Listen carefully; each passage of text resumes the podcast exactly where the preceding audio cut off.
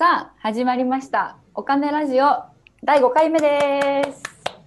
今日はですね、この状況下ということもありまして、私たち初めてのオンライン収録という形で離れたところから登場人物がこう出てきておしゃべりをするという形で進めていきたいと思います。皆さんよろしくお願いします。拍手お願いします。お願いします。寺尾さんお久しぶりです。ちょっと時間が空いてしまいましたがそうですね、はい、仕方ない、はい、今日もあの張り切って進めていきたいと思います、はいはい、今日はですね、私のちょっとつながりを生かしてあるこうスペシャルゲストの方に来てもらっているんですけれども、なかなかあの面白い着眼点というか、こう私たち一般の生活者にこう寄り添ったサービスを提供してくれている人がいるんですけれども、早速その方をお呼びしてもよろしいですか？はい、お願いします。はい、ではお呼びします。株式会社 アイビー の伊藤さんです。伊藤さん、こんにちは。はい、こんにちは。よろしくお願いします。よろしくお願いします。伊藤さんは今、保険金を請求自体をしっかりとあの皆さんができるように請求無料をなくそうという理念を持ってアプリを作っている、そういうお仕事をされているというふうに聞いております。合ってますか？はい、合ってます。はい、ありがとうございます。今日はその保険金のまあ大事さというか、あの大事さも紹介をしつつ、大事なんだけれども、まあ、ちょっとこう難しい側面もあったりとか、一般の方がなかなかこう知らないからこそ損しちゃってる部分とかもありますよっていうお話を伊藤さんにはしてもらいたいなと思っているんですけれども、まずその前に伊藤さんがこうどういう思いでその保険金請求無料なくそうっていう活動をされているのかとか教えてもらいたいなと思っておりますが、よろしいですか？はい、承知しました。株式会社 アイビー の伊藤と申します。保険簿っていうアプリケーションを作ってます。で、私の経緯なんですが、えー、兵庫県出身で、まあ、大学時代に保険業界の研究をがっつりやってまして、まあ、そんな中、えー、にせんじゅういちねん東北大震災で現地にボランティアに行ってきて、まあ、保険の請求漏れという課題感を目の当たりにしたと。で、その当時、マイナンバーの話が出てきたタイミングだったので、まあ、個人のアカウントにすべての保険会社の情報が連携されていれば、保険の一元管理も簡単にできるし、請求の自動化もできるし、えー、契約続きもワンストップ化でできるなっていうことを構想したのが、えー、今の事業の一番最初のきっかけになってます。で、その後、保険業界とシステムエンジニアを得て、えー、この会社を作ることになったんですけども、まあ、その保険の仕事をしながらも、まあ、多くのお客さんにお会いしてきている中で、えー、うわ、そんな保険も請求できるんだみたいな、あそういうことで喜んでもらうことも結構たくさんあった一方で、あもう手遅れだと、請求できないわっていう、まあ、悲しいことであったりとか、まあ、それによって例えば治療を諦めて亡くなったとか、あの、まあ、負わなくて済んだはずの経済的な負担を負ってしまったとか、あそういう悲しいことがあたくさん起きてるんで、にせんじゅうろくねんですね、違うか、じゅうはちねんか、にせんじゅうはちねん、まあ、私の地元、関西の方でも、またあ地震だったりとか、あと四国、中国、四国地方での大雨とか、立て続けに起きた夏があってですね、これはもう、保険簿を世の中に早く出さないと、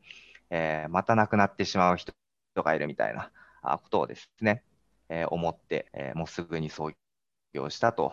いう経緯なんですけども、まあ、これが私の自己紹介というところでして、まあ、そもそも保険の請求漏れって何なのかっていうと、ちょっと一つこう皆さんに想像していただきたいんですが、寺尾さんにもじゃあ質問させていただければと思うんですけども、はい、えー、例えばじゃあご両親が住んでらっしゃる地域で大災害が起きてしまって、例えば、ね、洪水に流されてしまって、えー、ご両親とも意識不明の重体ですと、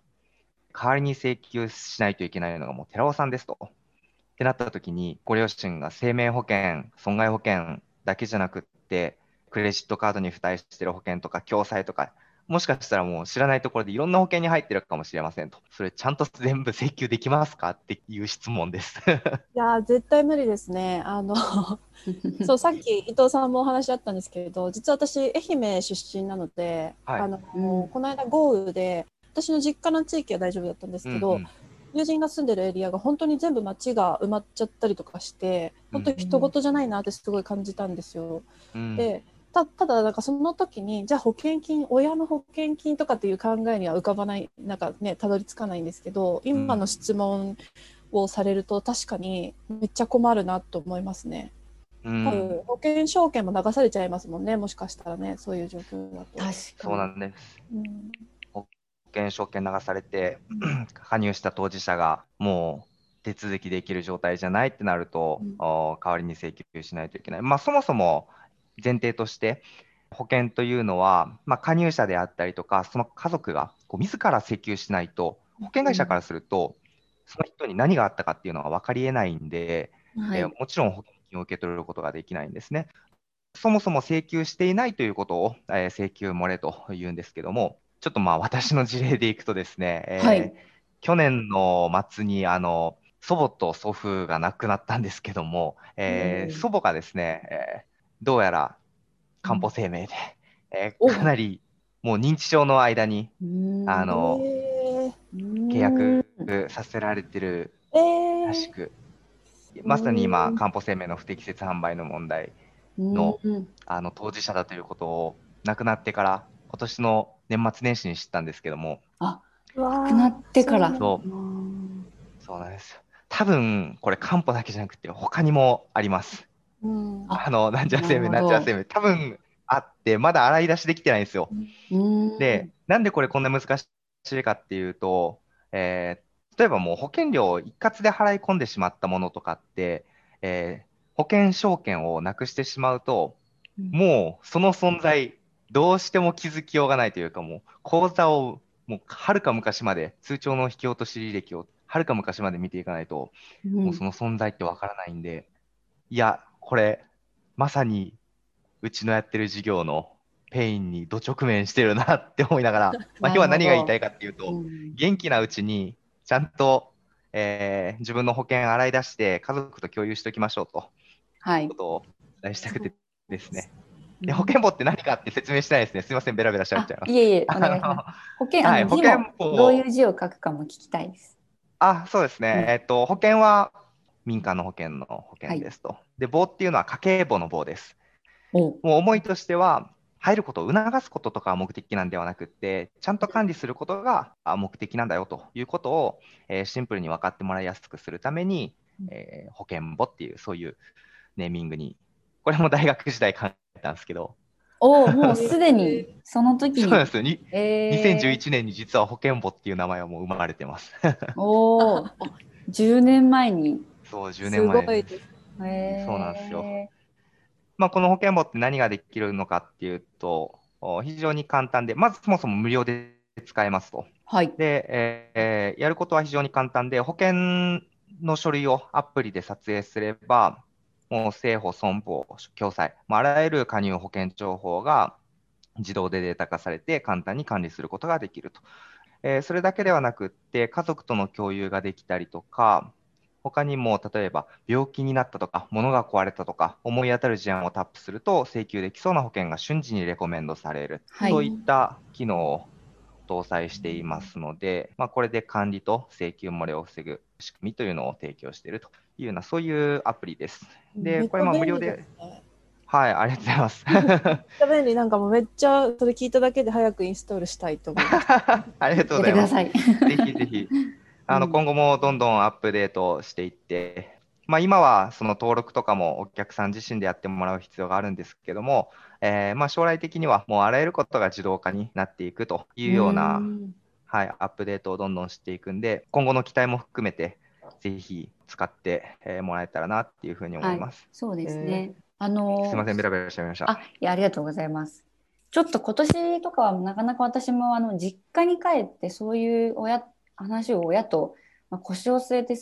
話すっていうのができてない状況なんですけど、まさにその今おっしゃっていたように死亡されてからあれ保険証券どこだっけみたいなのってやっぱもう難しかったりするので、今私もまた子供も親も元気なうちに保険の話をして、でその時に保険請求が漏れがあると困るから何か対策を打たないといけないよね、あそうじゃあそういえばいいアプリがあったみたいなこう流れでこう使ってもらえると、まあこれがちょっとなんか宣伝っぽくなっちゃってますけど、そのあの本当に純粋にあの家族会議みたいな場で出してもらうとご家族にとってもすごくメリットのあることってことですもんね。そうですね、うん、ぜひなかなか保険の話を親とこうするっていうのもヘビーな話題なんでそうなんですよね。下手したら早く死んでほしいんかみたいなあのそんなことを思われるんじゃないかみたいな。でも入ったものがそもそもね、家族に迷惑かけないようにっていう目的で入ってるものですから、まあ、しっかりそこは割り切ってというか、はい、えー、家族に迷惑かけないためと思って入ってもらってるんで、えー、別に子供世代から親に対して、はい、いやこういうのがこういうアプリがあってねっていう話で切り出してもらって、はい、もらうのは全然嫌がられないと思いますし、うん、ぜひぜひやってもらえればなというふうに思います。これ、これってその親子で親も子も同じその証券を同じアプリで管理できるってことですよね。どっちも見れるんですよね。そうですそうです。なんかお伺いしてると、うん、いろいろ質問が湧いてきたんですけど、はい、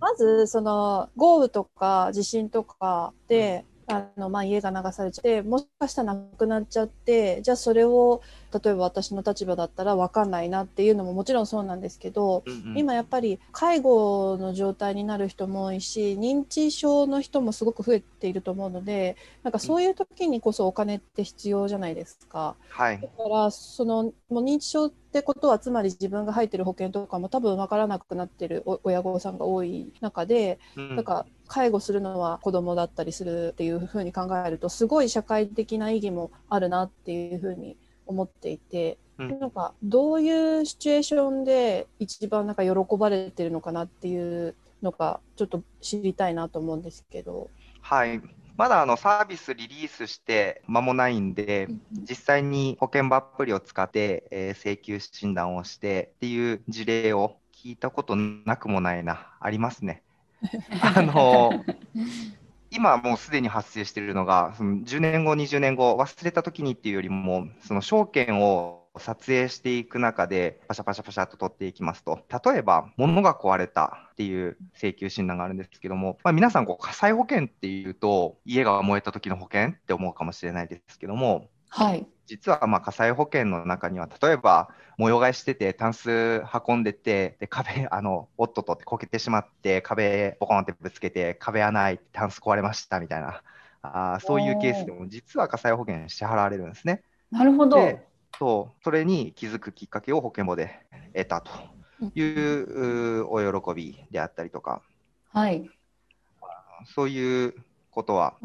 ありますね。うんうん、なんか聞いてると、そう証券取ってる中で、いやなんかこの保険無駄じゃないっていうカットもできそうですね。そうですね。あの特によくあるのが最近だと自転車保険、うんうん、自転車保険の加入義務化っていうのが去年でしたっけ？去年のしがつぐらいに東京でも義務化になって、はい、そうすると皆さんこう、あ自転車保険入らなあかんねやと、子供も自転車入って乗ってるから、えー、子供さんにんぶん自転車保険それぞれ契約してみたいなことをしちゃいがちなんですけども、実はそれ必要なくって、はい、えー、自転車保険って何に入ってればいいのかっていうと、個人賠償責任特約っていう、はい、うん、要は相手に人他の人にこう怪我させたとか物を壊してしまったみたいな時に弁償しろって言われた時に賠償金を支払うお金を払ってくれる特約なんですけども、はい、要はそれに入っておきましょうねと、まあ、というのも自転車事故の時とかっていうのは、例えば高い賠償金額の事例でいくと、まあ、自転車でお医者さんだったかな、お医者さんの人を引いてかなりの障害を負わせてしまって賠償金額いちおくえんですみたいな、えー、小学校ごねん生の子供に、えー、みたいな、そういう事例もあったりとかして、はい、それも、ね、自己破産するしかないとか、うん、あの相当借金するしかないとか、うん、あそういうことになってしまうんで、えー、とその個人賠償責任特約で支払ってもらいましょうと。これ月々保険料さんびゃくえんとかよんひゃくえんとかめっちゃ安いんですよ。はい、それと同時にここ重要なんですけど、火災保険とか自動車保険とかそういう保険に大体セットでついてます、特約で。うん、なるほど。そうなんですよ。これで、えー、セットで入ってていれば、家族でひとり入っていれば、はい、別居の未婚の子も含めて、えー、家族全員保証されます。へー、そうなんですか。へー、っていうことは家族でひとりお父さんっていうのがもう家に住んでるってことは、賃貸の保険か家にかけてる保険かには入ってると思うんで、そこに個人賠償責任特約ついてれば、はい、もう誰も自転車保険とかわざわざ加入手続きする必要はない。なるほどですね。っていうのを知らずにこう皆さんたくさんの保険に入っちゃってかぶっちゃってるみたいな、なるほど。ことはもうかなり多いですね。あとなんかすごい、それは本当なんか知らない人多いと思うんですけど、うん、結構その生命保険に医療特約とかすごいいっぱいついてるものとかもなんか知らずに医療保険別で入っちゃったりとかっていう人も結構いますもんね。結構いますね。これも多いです。なんか本当に無駄をは省く省いて節約、まあそのコロナ禍でやっぱり収入もすごく減ってしまった人もいると思うんですけど、なんかそういう人ほど万が一の時の保険は必要だなと個人的には思ってるんですけど、うん、なんか逆に重複してめちゃめちゃ入っちゃってる人とか、そういう人を救いたいなっていうのはすごい思ってるので、うん、あのすごいそう、そういうなんか保険金漏れ、保険金請求漏れもそうなんですけど、家計カットにすごい役立ちそうだなってすごい思いました。うん、そうですね。健保のアプリもそうなんですけども、株式会社 アイビー、まあ、弊社自体がコンセプトというかポリシーがあって、はい、保険を販売する事業には関わらないって決めてるんですよ。ああ、すごい。はい、これはもうあの消費者にとって、えーうんまあ、ちょっとやっぱ保険屋さんって煙たがられるところもありますし、で保険簿のアプリが今後全自動化していくということは、まあ、全ての保険事業者さんと手を組んでいかないといけないですから、うんえー、競合になってはいけないですね。戦う関係になってはいけないんで、まあ、全ての保険事業者さんと協力するためにも、えー、うちは保険を販売する事業は一切やらないって決めていますと。なるほどなるほど、えー、その関係もあって、この保険かぶってますよとか、この保険やめた方がいいよ、この保険入った方がいいよみたいな、そういうアナウンスをする機能っていうのはつけない予定でして、うん、なるほど、えー、なのでそれに気づくっていうのはあの、まあ、身近で信用している保険の担当者さんに、うんえー、相談してください。ただ保険屋さんっていうのは売りたいんで保険を、うんあのーうんまあ、新たな保険を進めてくるわけですけども、その前に一回保険簿に登録している情報をお見せしてあげてください。そうすると、うん、あ、この人保険のこと全部把握してるんだって思って、なかなかこう嘘もつけなくなってるしなるほど。なんかがん保険入ってるのにがん保険進めてくるみたいな、確かにあのそういうことをしないんで、うんえー、しにくくなるしないというか、まあ、しにくくなってくるんで、なるほど、まあ、そういう牽制効果としても保険を使ってもらえればいいんじゃないかなと思います、ね、さんがつに年払いの保険料のお知らせっていうのが、うん、あの今届き始めていて、はい、なんかあのどれ入ってたかなって、私その保険会社に勤めているにもかかわらず私でさえも把握してないのであの代理店っていうかそのファイナンシャルプランナーの人に今朝あの一覧表をちょっと作ってもらえますかって言おうと思ってたとこだったんですよ、はい、だからいや証券あの保険簿に入れればいいんだみたいなすごいなあの思いましたちょっとなんか、まそうあの保険金請求漏れから若干外れてはいるんですけど、これも大事な話ですよね。そうですね。なるほど、すごい勉強になります、うん、じゃあそしたらですね、今日は一旦この辺にさせていただいて、あの話が今盛り上がってきてるんですけども、はい、終わらせていただいて、次の回で、えー、保険金請求漏れあるある事例というものをちょっと伊藤さんに聞いていきたいなと思っています。はい、はい、ではお金ラジオごかいめ、ここにて一旦、えー、お開きとなります。閉店ガラガラ。あ、ごめんなさい伊藤さん、閉店ガラガラはちょっと毎回やってるんで、あの、はいはい、びっくりしないでください、はい